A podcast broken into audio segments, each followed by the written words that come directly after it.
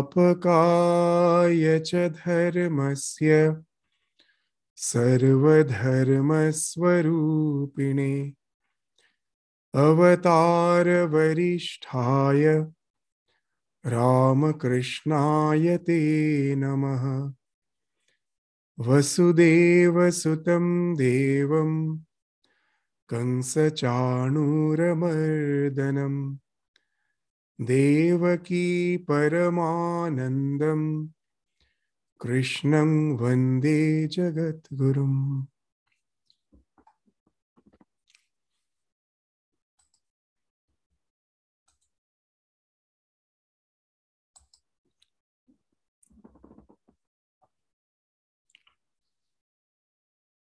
So, in the last class, we started the section which is which speaks of the sthita, the lakshana of sthita pragya from the 54th sloka of the second chapter of Srimad Bhagavad Gita till the last of this chapter deals with the lakshanas, the characteristics of a sthita pragya, the one who is steady in his wisdom.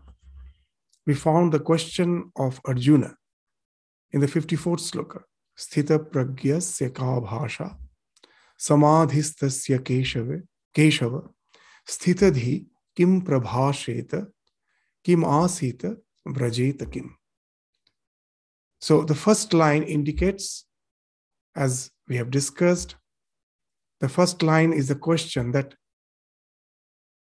That the one, the, the one who is steady in his wisdom, what are the characteristics of such a person?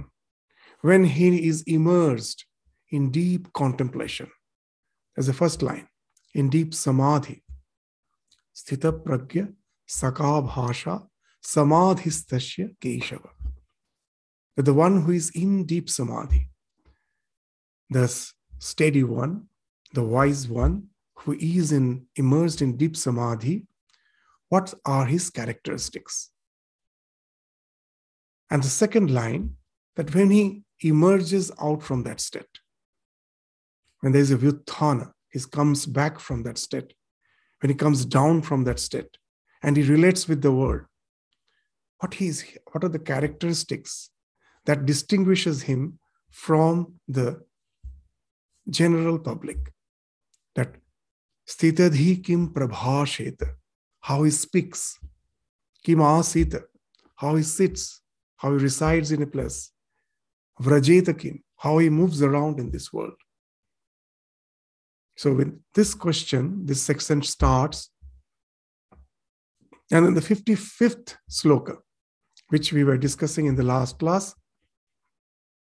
Bhagavan Sri Krishna replies to that first question first that what are the characteristic of a person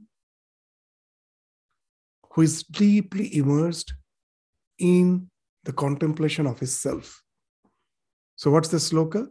The 55th sloka. That's the answer to that question, the first part of that question. Sri Bhagavan Uvacha Prajahati Yada Kaman Sarvan Partha Manogatan Atmani Eva Atmana Tushta Sthita Pragya Stadochyate.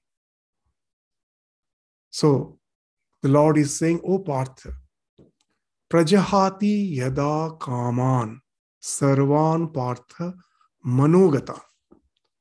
So all the desires doesn't belong to the self. They belong to the mind, manogatan. So that which belongs to the self, that can never be relinquished. I can never relinquish myself. I can never jump out of myself. I can never jump. If you try to jump out of yourself, you'll be jumping, jumping along with your body. I can never jump out of myself.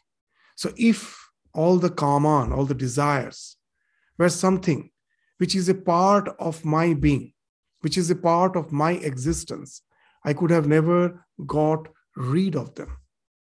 But they are manogatan. They belong to the mind. So one who is immersed in samadhi, deeply contemplating on his self, What is his characteristics? All the desires falls off, casts off. Prajahati yada kama. All the various mental modules which are fixed to the ego, hooked to the ego, clutched to the ego, they all fall off. As the, with the contemplation of the self, the concept of this limited individuality, which constitutes our ego, that has been hammered away. The will, the hub of the will, has been removed. All the desires, which speaks of the various mental modules, innumerable mental modules with which our mind is constituted, they're all clutched, they're all hooked to the hub of the will. They're all fixed there. When the hub has been removed, they all fall off all at once.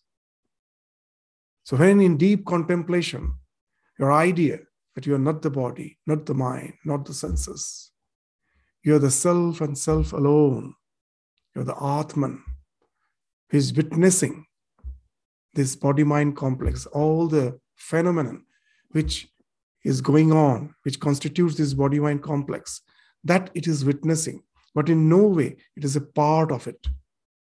When in deep contemplation, that's the idea which gets fixed in my mind so as that all the ideas has been negated the hub has been hammered out the ego has been hammered out and all the desires. That's very important, not one by one. Sarvan Kaman, Sarvan, all the desires, they fall off. It becomes something like a spontaneous renunciation. And then what? You become vacant. Even we find that in this world, there are the depressed person who has lost all interest in life. They may be contemplating suicide or even if not contemplating suicide, they have gone to a very deep depression. They also don't have any kama. Then what's the difference between a person who is in deep samadhi, all for whom all the desires has fallen off, between him and the person who is just a mere depressed person? What's the difference between these two? So the next line speaks of that. Atmani eva atmana tushtaha that he has relinquished all the desires. They have all fallen off because of the contemplation of the self. Now, when all has fallen off, then the self resides in the self. You're enjoying the bliss of the self. It is not something negative, like a depressed person who has lost all interest. Here, the bliss is in the self alone. Atmani eva atmana tushta. The self finds satisfaction in itself alone. As Sri Ramakrishna used to say, that I cannot force out the West. I cannot say, West, go away. If I have to get rid of the West, the only way, move towards the East. The more you move towards the East, the West automatically falls behind the more we get established in the self by our contemplation, by constantly keeping the mind fixed in our real nature, the more the other vagaries of the mind fall off naturally. So that's the thing which has been spoken of. It's not something negative, as many of us take the spiritual life as something negative. It is actually something which speaks of the real fulfillment. The real renunciation is here not something negative. I am renouncing something trivial. I am renouncing something trivial for something which is the real treasure. As a person met a monk and told that you are a venerable person. Why? No, because you have renounced. And then the monk replied, It is not me who have renounced, it's you who have renounced. I have renounced the trivial for something which is the real treasure. And you have renounced the treasure for something which is trivial. Whose renunciation is greater? So that's the idea here. So I have renounced something trivial to get something which can give me the fulfillment in life, the fulfillment, the happiness which we are in search of. That can come only when, in search of self, when we are immersed in it, the other desires falls off, not to disturb me anymore. In my life, I have found that in my attempt to enjoy the world, at last I am being enjoyed. The enjoyment never comes from the objects of the sense. Bhoga na bhukta. This is a, we can never enjoy the bhogas. They actually enjoy us. Like a uh, bee, we came to sip the honey. The bee came to sip the honey and it was enjoying the honey. And when it was satiated, it thought, let me fly off to realize, to realize that its wings has got stuck in the honey. That's our condition. We can never get satiated by the so-called the sensate pleasures of life.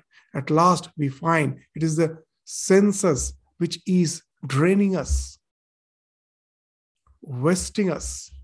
So there is no such happiness in the sensate pleasures of the world. The only way is to retreat. And this retreat is not just to run away, it is in search of the real happiness that we are retreating from something trivial. And when that has happened, the person who has achieved that state is in deep contemplation, enjoying the beauty of the self by the self. And when all the desires which belongs to the mind, they have fallen off, know him to be certain that he is a sthita pragya. Sthita pragya stadochyate. Such a person. That such a person is a man of steady wisdom. So that's the thing which was indicated in the 55th sloka.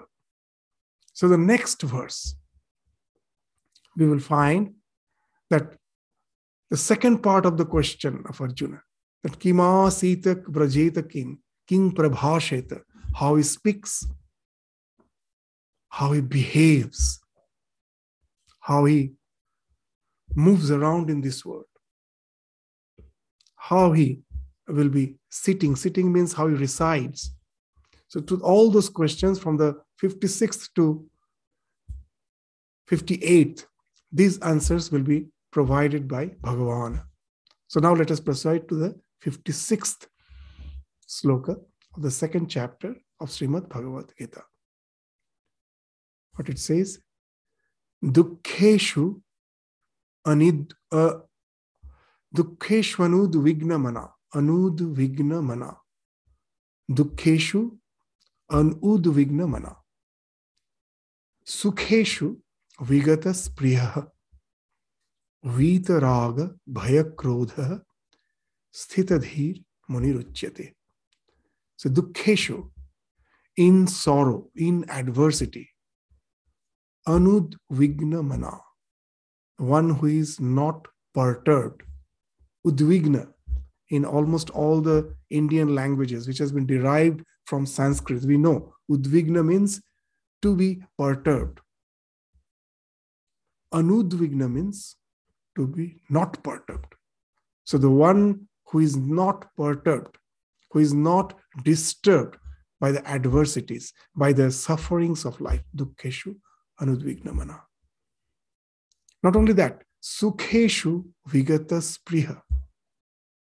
He also doesn't long for the happiness, the so-called the sensate pleasures of life. He has no hankering for them either. Neither he get disturbed, vexed by the sufferings, nor he is chasing after the pleasures of life. Vita, Raga, Bhaya, Krodha. Vita. Vita means he has forsaken, has been freed from. It's no more. Yes, in, in Hindi we say vit gai, means something of the past that was, that is no more. So that's what is the Vita, what is the past? Raga, Bhaya, Krodha. As a limited individuality, these are the three things which constantly perturbs us, disturbs us. Whenever see Sukha, that immediately develop, from the Sukha develops Raga, attachment. And from Dukkha, Bhaya and Krodha. Either we are afraid of it or we are angry that why such suffering came to my life. So Bhaya Krodha is a product of Dukkha. Or we can say that from Bhaya and Krodha, the Dukkha ensues. From Raga comes the Sukha. So one who has gone beyond this Raga, Bhaya, Krodha, attachment, fear, anger.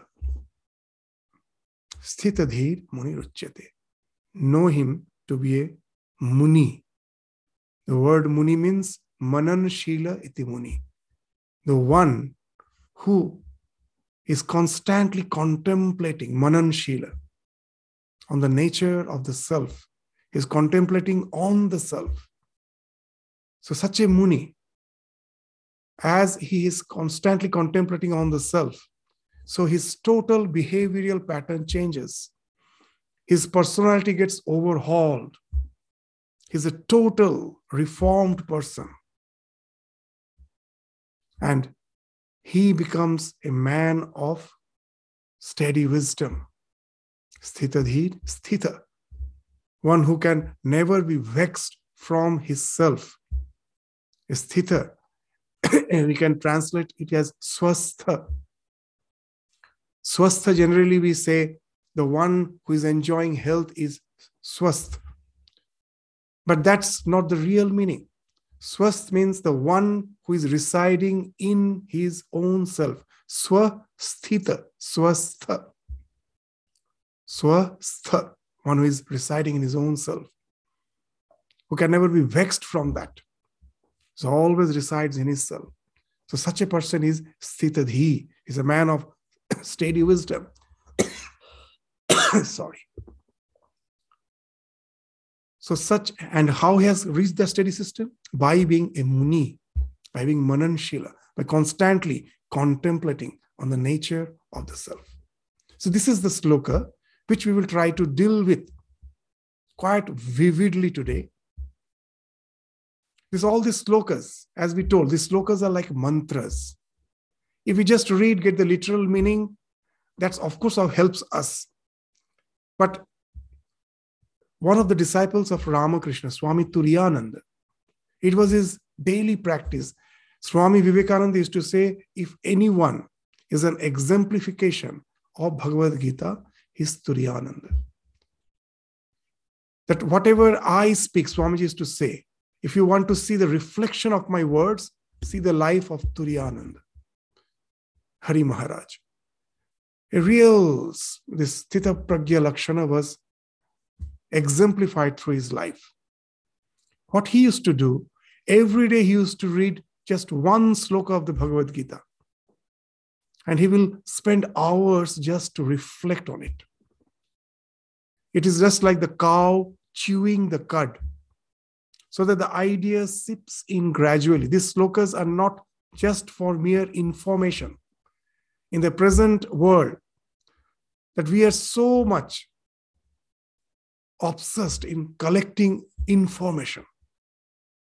But that's not real education. Education is not the gathering of facts, it is the assimilation of ideas. The ideas should be assimilated. As Swami Vivekananda used to give a nice example that how pearl is formed. How the pearl is formed? A mollusk when gets irritated by a sand particle, it along with the sand particle will particle will dive deep into the riverbed or the ocean, deep into the bed of the ocean, and it will go on salivating, secreting over that irritant, the sand particle. It will go on secreting. And those secretion gets solidified, crystallized, to form the pearl. Swamiji is to say that's what the real education is. Get one idea, just don't go jump to something else. Hold on to it. Go on reflecting. Your reflections are like the secretion over that idea that was like an irritant. Go on secreting. And then you will find in the process, it is you who have got converted into the pearl. The life has totally transformed. Unless the education becomes a nervous association, it becomes a part of your being, it becomes your reflex.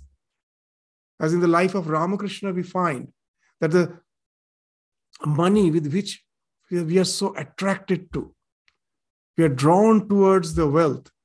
And Ramakrishna, in his spiritual life, in the journey, renounced the wealth, thinking that it is an hindrance, it is an hindrance in the spiritual growth.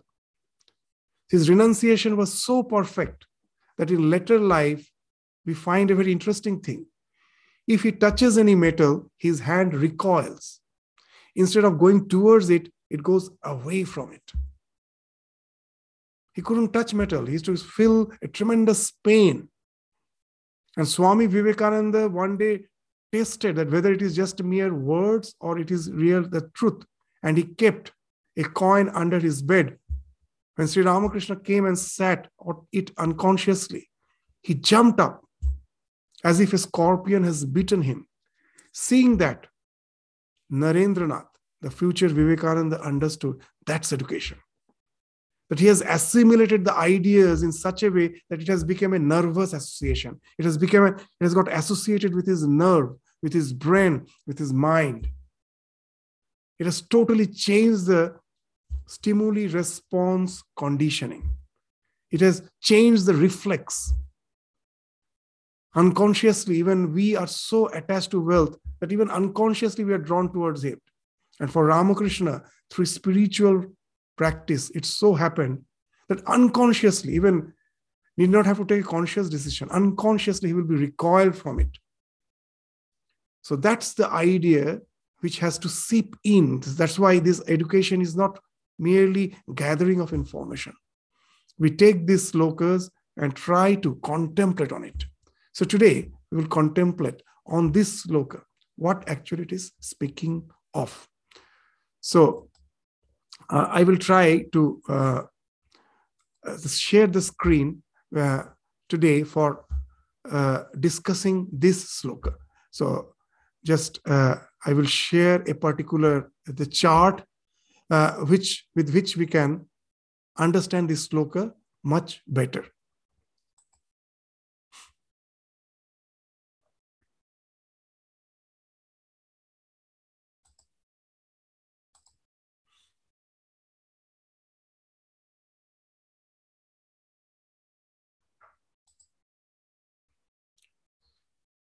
So this is the idea which we will with which we will start. Dukkeshu, dukkeshu, dukkeshu anu, anudvigna mana. Sukheshu vigata spriha. Vitaraga bhaya krodha sthitadhi muniruchyate. So that's the lakshana, the characteristics of a person who is steady in his wisdom. But let us first start with the general, with the default mode of our living. For most of us, what has happened? That because of ignorance, avidya, we have we discuss it again and again, because of avidya, the product or the evolute of avidya is asmita. The self seeing its reflection in the body mind complex takes the reflection to be real, and that's how the ego is formed. Aham, that I am this body mind complex. That's because of ignorance, it happens. The moment that asmita comes into picture, from asmita, three things comes into picture raga, dvesha, abhinivesha. This is the idea of pancha klesha one, two, three, four, five. Avidya, asmita, raga, dvesha, abhinivesha. From avidya comes asmita. From asmita comes raga, dvesha, abhinivesha. So what is this raga, dvesha, abhinivesha? The moment I think myself as this limited individuality. Something behind is echoing that you're eternal. But I am confusing. I think the body mind complex to be eternal, as something is saying behind. It is an echo. I shout my name standing in front of the mountain. From the mountain, my name, the pronunciation of my name is echoed back. I think someone is calling me from the mountain. So, here also the same way, as if someone within the body is saying, You're eternal. So, this uh, sense of eternity, which is coming from, which is echoing from within, that actually results in all the biological evolution. How? The moment when someone says within me that you are you are eternal, but I find I'm not eternal. With a body mind complex, I cannot continue forever. There are some favorable factors, and there are some factors which are not favorable for the existence of my this limited psychophysical entity. All the factors which are favorable as I want to enjoy the eternity in this physical body, I get drawn towards them. The raga, raga means attachment. That experiment which we speak of again and again in a petri dish, there are some microbes moving around in a some fluid to the microscope, I see they're randomly moving. Now I put a drop of nutrient in the center. I find that all those microbes gather a direction. They start moving towards it. That is raga, attachment. Because the self, which has as if become the micro body, wants to realize its eternity as a micro body and it's drawn towards the thing which favors the existence of that micro body. That is raga. Now, instead of nutrient, if I put a drop of toxin in the middle of the petri dish, I will now find the direction have changed. They are all moving away from it. That speaks of dvesha and abhinivesha. What is dvesha? Means hatred. There are so many unfavorable conditions in my life which I hate. I have the power to get rid of it with my hatred, with my uh, krodha, anger. If someone wants to take away my wealth, I'm angry. I'm first what happens? I hate that person. And from the hatred comes krodha, anger. With it, anger, anger is a uh, anger is something which came in the process of evolution. That when we found that someone is trying to take away with the things which is essential for my existence then of course i have to have show my anger. So krodha comes from dvesha that when i am hating something which is not favorable. And sometimes the external detrimental factors are very powerful i simply cannot get rid of them by rage i myself have to run away from it it is so powerful when the predator attacks me, I know it is foolishness just to charge him back. I myself run away from it because I have tremendous clinging towards life. There's bhaya, the fear of death, is a product of abhinivesha. So now in this sloka, you will find three things have been mentioned Vita, Raga, Bhaya, Krodha.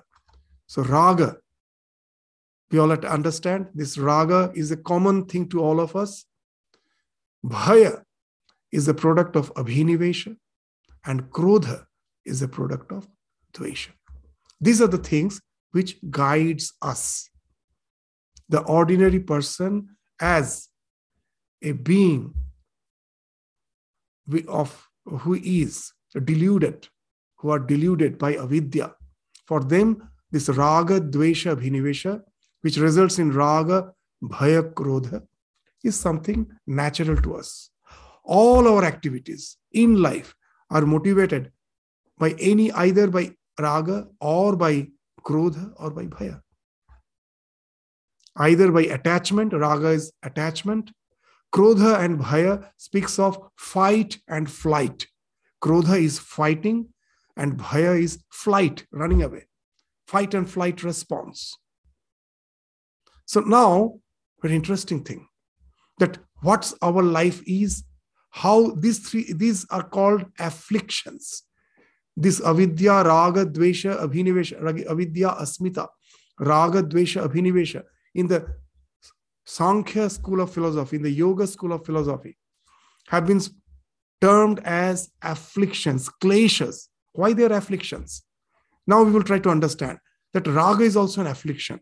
Because of raga all the obsession developed whatever is favorable for my life, when I'm drawn towards it, when I am drawn towards it again and again and again, unknowingly, that's how the mind works. The thing which I hanker for out of necessity again and again, that as if creates a path in my mind. This in the modern psychology, they call it neuroplasticity. And once the path is created, you forget the necessity. Just to traverse that path becomes your obsession, your liking. All our liking has developed that way. As Sri Ramakrishna in the Gospel says, Kamini Kanchan Maya. Lust and gold is Maya. Why? Those two are the basic necessary for life. Without kama, without lust, even as a microbe body, unless it's reproduced, it cannot continue to sustain itself. It knows very well as a microbe body, it's not going to last forever. It has to reproduce, and through its progenies, it continues. So that's a must. Lust is a must. And wealth. Wealth, as a human, what we say wealth is actually the means of sustenance in the lower creatures. So without the means of sustenance, if I cannot sustain, how can I think of progeny? So these are the two basic needs wealth and lust. And when they become obsession, what happens in our society, we find all the social evils are the product of that. Not only that, even if there is no social evils, in my personal life, it is the obsession which results in all sorts of individual problems. Not all sorts, a great factor of our individual problems, of our individual uh, lifestyle issues have created from obsession. The common thing, that the example which we give again and again, that a small child is not drinking milk, the mother adds a little sugar, immediately it starts drinking. It is an innate liking for sweetness. How is it has developed? It has developed that as our ancestors who never knew agriculture, who used to gather food, for them it was a big challenge to find out what is food, what is nourishing, what is toxic. And in short time, they discovered that in nature, anything sweet is never poison. Other taste, I am doubtful. It may nourish me, it may kill me. But sweet is always nourishing. Out of necessity, we started collecting sweet herbs, sweet roots, sweet fruits. And that became into an obsession. And now we find in all the food, you go to the supermarket, anything which the people tend to purchase, sugar will be there. So now you'll find that the sugar content is mentioned. Kellogg's cereals, just to give. Previously, they really brought some healthy cereals. They found the others are catching market. Now, later, they brought some other cereals which is full of sugar. However, we may say that sugar is something which is harmful, but we tend, we tend to take the sweet things. That's why, knowing very well the harmful effect of it, the cold drink sells, still it sells. America is the highest consumption of sugar in America. Through all the so called food products. What has happened? The thing which was a necessity, that as a food gatherer, I found that to sustain myself, all the sweet things in nature will help me to sustain. But now it has become my obsession. Now, just see, because of this ex- too much of sweet, taking too much of sugar, we are having obesity, we are having blood pressure, all the lifestyle diseases results from our obsession. So now, in this sloka, when they, they say dukkheshu anudvigna mana, dukkha in our scripture has been spoken of as having three aspects. One is adhyatmic, because of your own cause, because of your own lifestyle, you may have suffering. That is adhyatmic. Adi bhautik, because of other creatures. Like in the olden days when we were in the forest, the predators were there. For that, that predators may entail into suffering. That was Adhi bhautik. And another aspect of dukkha was adi daivik. There may be suddenly a cyclone, profuse rain, flood, that may entail in suffering. So the suffering has three aspects. And all these three aspects at last we will find is dependent on our way of living. So now just we understood that how raga can get converted into adhyatmic dukkha, lifestyle diseases. The same raga, obsession, is not only ends there, it results in some, it has some result in the collective aspect, the shamashti. The climate change is because of that. The depletion of biodiversity is because of that. How it has happened? Now, when we develop obsession for certain thing, then we are no more satisfied by our needs. Our life gets guided by our wants. As Mahatma Gandhi used to say, the world has sufficient resource to fulfill our needs, but it doesn't have sufficient resource to fulfill our wants. Needs are seeds, they have to be nourished, but wants are weeds. And today's world, we find that the greed as a collective aspect has resulted in the climate change. It is a greed, tremendous greed. That the way we want to consume the resource of the world, just we are expanding the, all the fossil fuels. Everything speaks of, at last, the tremendous greed, that obsession is a collective. In one way, it has resulted in the climate change. And the climate change is resulting in tsunami, in resulting in all the global warming of which we are so much concerned. So you will find how raga at last gets converted into adhi daivik dukkha. It's not only personal. I have even, To my own uh, obsession in a collective way has actually resulted in natural disasters, adhidaivik. Not only that, the samashti, this collective aspect has resulted in the depletion of biodiversity.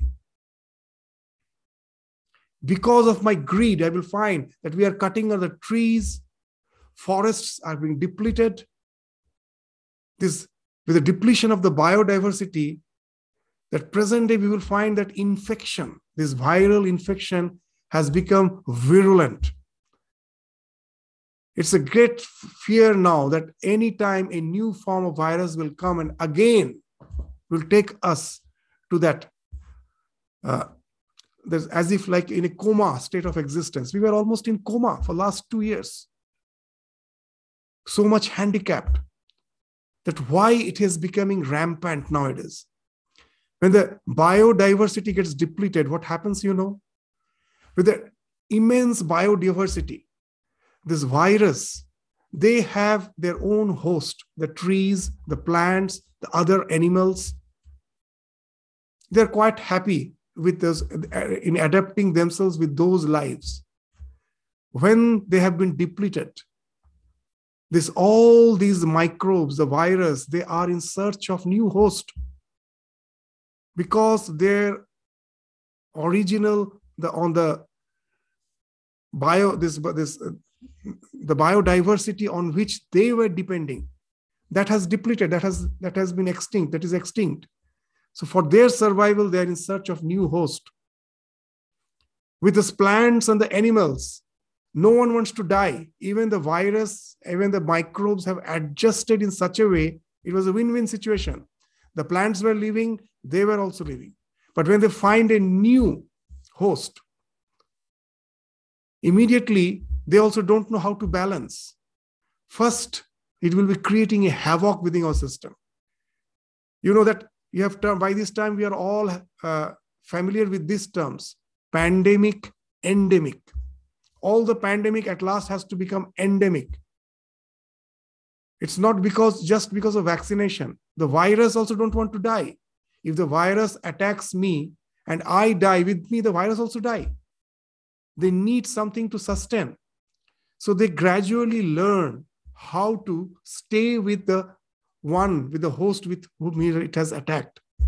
So they also continue to stay, they coexist. So it takes time. So the pandemic to become endemic, it takes time. But in the meantime, we find they have created a havoc. Millions have died. So this is because of the depletion of the biodiversity. The raga resulting in the collective aspect results in the results in depletion of biodiversity. Now, very interesting thing. In the olden days, Adi Bhautik speaks spoke of what? If an animal, my predator attacks me, always I was afraid. When we were staying in the cave, we always have to be very watchful that we don't know whether I am going to exist the next day because it was full of predators. The lions, the tigers, the other carnivores, they were there. Now we have created a society where we have we don't have to fear for all those things, but just see the paradox. The very first form of life, the virus, the microbes, from where life started, they have become our predators now. It is like a cycle. From there, the life started, and now it is they who have become our predators. So Adi Bhautika, some may say that Adi Bhautika Dukkha is no more there. But just see, the smallest form of life is has become the cause of our suffering. So the raga, the obsession, can cause our adhyatmic dukkha by in the form of lifestyle diseases because of our obsessions. The same obsessions in the collective aspect results in adhidaiva dukkha in the form of climate change and in the adhibhautik dukkha in the form of all the this, this infections, the viral infections, which has become rampant. This year already we find the flu has already started uh, picking up so many people are getting flu. There is something called this monkeypox. From where we have never heard of them. They have started this, this virus, they have started uh, adjusting with the new hosts. So that results in the Adi Bhautik Dukkha. So just see that raga, which we thought something very personal, is not personal. It has some personal effect as aspect as well as the collective aspect, resulting in Adi Daivik as well as Adi Bhautik Dukkha. So this goes only to Raga. Now let us take this Dvesha and Abhinivesha. Again, let us relate to that sloka. Vita Raga Bhaya Krodha. The one who is established in himself. He has gone beyond Raga, Bhaya, and Krodha. But we are speaking of the population in general as because of Raga, what all effects it is having on us because of dvesha and abhinivesha. Now let us take a take that what's its effect? What's its detrimental effect? Dvesha, we find finding expression as krodha, abhinivesha as bhaya. That whatever things is detrimental for my existence, I have rage for that, anger for that, finds expression as krodha. If the detrimental factor is extremely powerful, that finds expression as bhaya. Now, this bhaya and krodha, these two results in dukkha.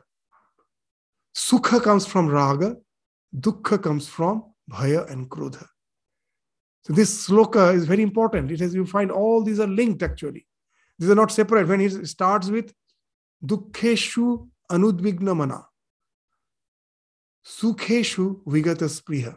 We think these two aspects are different from vita raga bhaya. No, they are all linked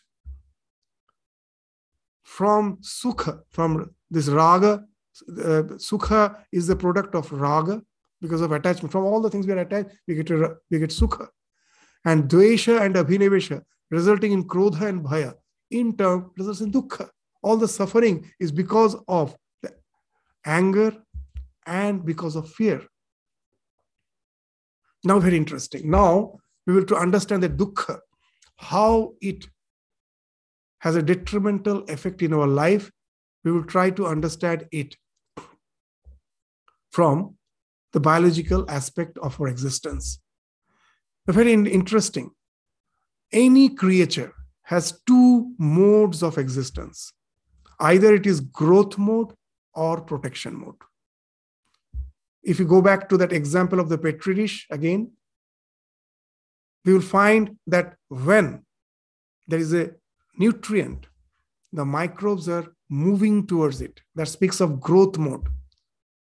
If I go and can Uh, what you say that feed on the thing which is there, the, that nourishing thing which is there in the center, I grow. That speaks of growth mode. And if there is a toxin, I move away. That is a protection mode. I am running away. Now, from the simple example, you will find that this growth and protection cannot coexist. Going towards and coming away cannot happen at the same time. Either you are going towards or you are coming away, running away from it. So, growth mode and protection mode can never coexist. For any creature, when it is in growth mode, the protection mode is shadowed. When it is in protection mode, the growth mode is shadowed. This thing, as a human being, in the micro, we easily understood that. In human being, it becomes more complicated. It's not that simple. So that when you are in growth mode, the protection mode gets inhibited. When we are in protection mode, not only the growth mode, there is something called secondary protection mode that also gets inhibited. That we'll try to understand with the help of some example. Suppose you went to a forest for a safari. You have you're you're in the camp, and most probably you had your uh, some food as a lunch. You had your lunch, and after that, you feel bit. After lunch, we all feel a bit lazy. We feel like relaxing, and you're relaxing. You're in the safari and you're in the forest, in the tent, you're relaxing. And suddenly you hear the roar of a lion. And the, the roar seems to be very near. So immediately you get scared. And to save yourself, frantically you start running, that I should be away. The lion is something in my vicinity, I should run. Though I don't see it. I run and run and go to a quite a, a long distance, and I feel now I am safe. I'm far away from the lion. But invariably, you will find, though you have saved your life, but it is at the cost of indigestion. That after food, you were having a nap when you heard the roar of the lion, then you started running. Now, what's the entire thing happening in your body? After food, why we feel like having a nap? Because we are in the growth mode. All the blood is rushing towards your digestive system, your stomach, because it has to help in digesting. And as all the blood is rushing there, sufficient blood is not there for to go to your brain. And that makes you feel drowsy. So when you're in growth mode just see all the blood is rushing towards the stomach. And that forces you to relax for some time. When you hear the roar of lion immediately the adrenal system gets alarmed. That's the alarm system. What it says immediately it will go what will say? Now digestion is not important saving yourself is important. If you first you have to save yourself. You can take care of digestion later. Even if you get a little indigestion that won't matter. But if you have to save yourself first. So what happens immediately with the moment the adrenaline alarm is set in what will happen? All the bloods which were rushing towards the stomach all those arteries will get constricted. Because it's the same quantity of blood. I do not have extra blood to take care of my limbs. After food, I'm lethargic. The blood is not even going to the limbs properly. So immediately I go to the protection mode. All the blood vessels which are going to my stomach gets constricted and the blood is rushing to my limbs because I have to run. So the moment the adrenaline alarm is set in, just see how, even as a human being, from the growth mode, we are going to the protection mode. And that is resulting again in indigestion. So, whenever in this present life, know it for certain, wherever we are in anxiety, worry, tension, stress, now you can relate that how it is affecting my health. I do get indigestion. I do get distension. And sometimes I think why it is happening. I think my digestive system is weak. Most probably it's not. Most probably I am overstressed. So just see the dukkha at last can result in adhyatmic dukkha. That again, that it also becomes something like lifestyle disease, overstress. But for us, that here, here it doesn't end. There is another thing which gets hindered. When I am in protection mode, not only the growth mode gets inhibited, even there is something called secondary protection mode. That is our immune system. Primary protection, I have to run. But secondary protection, that immune system is constantly protecting me. That gets inhibited. Now, that again, we go back to that example. You are in a safari. Now, instead of having food and taking rest, now take the example as you have got some flu. You have been, you are, that's why you are not feeling well. So you need some rest. So you're resting in the camp. And again, you hear the roar of the lion. Again, you run frantically out of fear. And now you find, yes, I have saved myself from the lion, but my infection has got worse. What has happened? The secondary inhibition, the secondary protection mode, the immune system, that has got inhibited. The body told me that I can take care of this infection later. First, I have to save myself, the primary protection mode that has to take in. And so it is again at the cost of my this power to this fight the so-called my predator in the form of virus, in the form of microbes. So it results again in adhibhautik dukkha. So in the present life, what has happened? We will find that dukkha because of stress has something became permanent. This unnatural life where the stress is something permanent we can never get rid of the stress. We say we are in the get set mode now. What this get set mode is? Take another example. Suppose you are going to take part in a 100 meter sprint.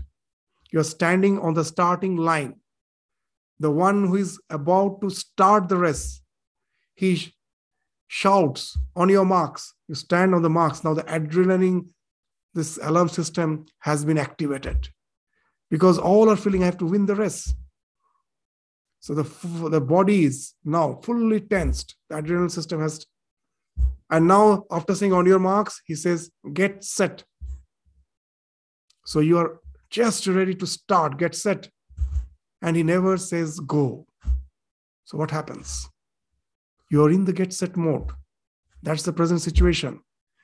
That all our so-called the immunes, this uh, the stress, they have some importance in life. If it's short while, to protect us from the so-called impediments, little stress is okay. But that stress now has become something permanent, resulting in that a civilization which is in get set mode. And as a result, we find we are permanently sick with all sorts of health issues, and our immune system has got affected. in one way, we have depleted the biodiversity and increased the number of viruses. And on the other side, we find our immune system has got weak. We are as if inviting them more. So all this now, what has happened? Why? From where it has come? because of raga, krodha, bhaya. So just see how this wonderful sloka is. Because of raga, bhaya, krodha, we have invited the host of problem in our individual life as well as in the collective life. So when you are established in the self, when the avidya has vanished, when you know that you are the self residing in the self, that attenuates the asmita, this tremendous egocentric civilization. That ego, the reformation has to come from within. We cannot just by changing the policies. Now we are thinking to get rid of the climate change, this to take care of the issues resulting from climate change. So much policies has to be taken. All the policies will fall flat if all the reformation is from top to bottom. It has to be from the bottom to top, from within to without, where everyone who is driven by this ego, that ego has to be taken care of. The more we reside in the self, and that self again, as a collective aspect, is God. That unselfishness is God. Swami Vivekananda used to say. What a wonderful definition. That the if the this my my uh, what you say this individualization because of the reflection of the self in this body mind complex has resulted in this ego. The spiritual unfoldment speaks of diffusing of the ego. To get established in the self is the last word. First let me diffuse the ego. So that i can think of everything in a collective aspect first let me think of god then i will think of self this unselfishness.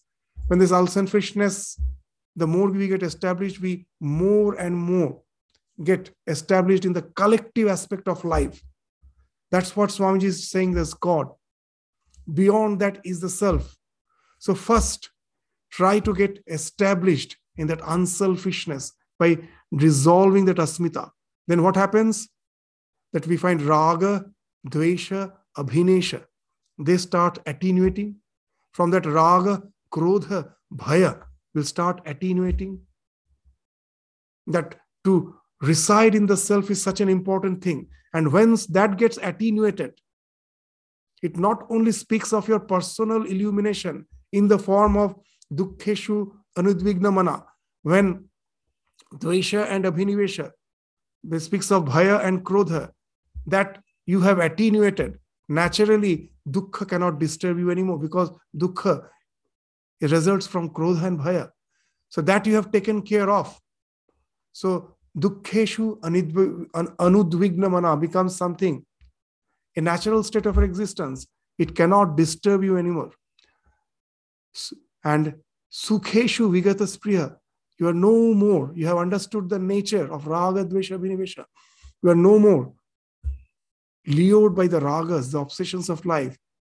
Sukheshu Vigata Spriha. How it has been possible? Vita Raga, by going beyond this Raga, Bhaya, and Krodha. And you have become that way Sthitadhi. And when you become Sthitadhi, when all the units in the society become Sthitadhi, then all the dukkha in the form of Adhyatmika, Adhidaivika, and Adhibhautika, all the lifestyle diseases, all the concerns because of the climate change and because of the depletion of biodiversity that is taken care of. And all the sufferings which come from all the in the present world is the viral infections or any sort of disease which comes from infection which uh, speaks of adi bhautika that is taken care of. So that's thus you will find what happens that with your spiritual evolution not only ensures your individual liberation, it doesn't ensure only your own well being, it takes the collective welfare also into account. In the present world, we find that we are not much bothered about your own well being. We form societies and all, we have to take care of all. If you are not happy, how can you make others happy? It's impossible. But I have heard a very interesting thing from a senior Swami. He says that a person uh, moves around just in the parties and all everywhere to just cut jokes and make others happy. But he finds that is not very effective. Why it is not effective? Very interesting that I went out to socialize with others and to uh, project my prominence by just showing others that I can that be a really a, a person, resourceful person by making others happy. Why I went out? The first reason I went out because I was not happy with myself when I was alone. So just see the paradox. I cannot make myself happy. I think I will make others happy. I go out in the society to make others happy because I'm not happy with myself. With such attitude, I can never really change. So, first, we have to take care of our own self. That may appear as appear as selfishness, but that is the actual selflessness. The more I can get spiritually evolved, the more I can develop the tranquility, the more I can be a man of steady wisdom. And each and every individual becomes like that. If you take care of the units, the, from the bottom, the reformation starts. And the entire society, the real change comes in the society from that. And then automatically it will take care of the collective welfare. And that's what speaks of the logo of the Ramakrishna mission, which Swami Vivekananda coined. Atmana mokshartham jagat hitaya cha. Think of your own moksha, your own liberation, your transcendence from all the so called raga, krodha, bhaya. Let them be the past for you in your life. Let them be the past tense for you in your life. Vita speaks of past tense. The more you can do that, know it for certain, you are contributing to the welfare of the society. The policies and everything comes later. Atmana mokshartham, your own liberation, jagat hitaya cha. These two are not separate. These two are this mutually conducive to each other. They are complementary. Each complements the other. So now just see the simple sloka the simple sloka that it speaks of what it speaks of it speaks of the entire spiritual journey the entire spiritual journey is been spoken of each and every sloka that's why we told is our mantra what is mantra mananat trayate iti mantra you go on diving deep between the words of these slokas, each and every sloka becomes mantra, mananat. If you go on diving deep within it, it will liberate you. Trayate means to liberate. It will liberate you from all the limitations of life. So that's how significant these mantras, these slokas are. So just see, one by one, from each, from various aspects, Bhagavan Krishna will be taking the so called limited existence of our life and try to transcend it, and you will find it speaks of the transcendence from the dualities of life as a whole. So that's the wonder of all these slokas in the Bhagavad Gita. So with this, we uh, will uh, just continue, uh, uh, conclude our discussion today. We will continue uh, with this discussion again in the next class. We will take up the next sloka, where we will find that the idea that how a liberated soul behaves with others, speaks to others, that will be indicated in the next sloka. That kim, as, kim, kim prabhasheta, kim asita, kim vrajeta. One by one, he will take, he will just answer the uh, questions asked by Arjuna in the succeeding slokas. So with this, we stop our discussion today. Thank you all. Namaskars.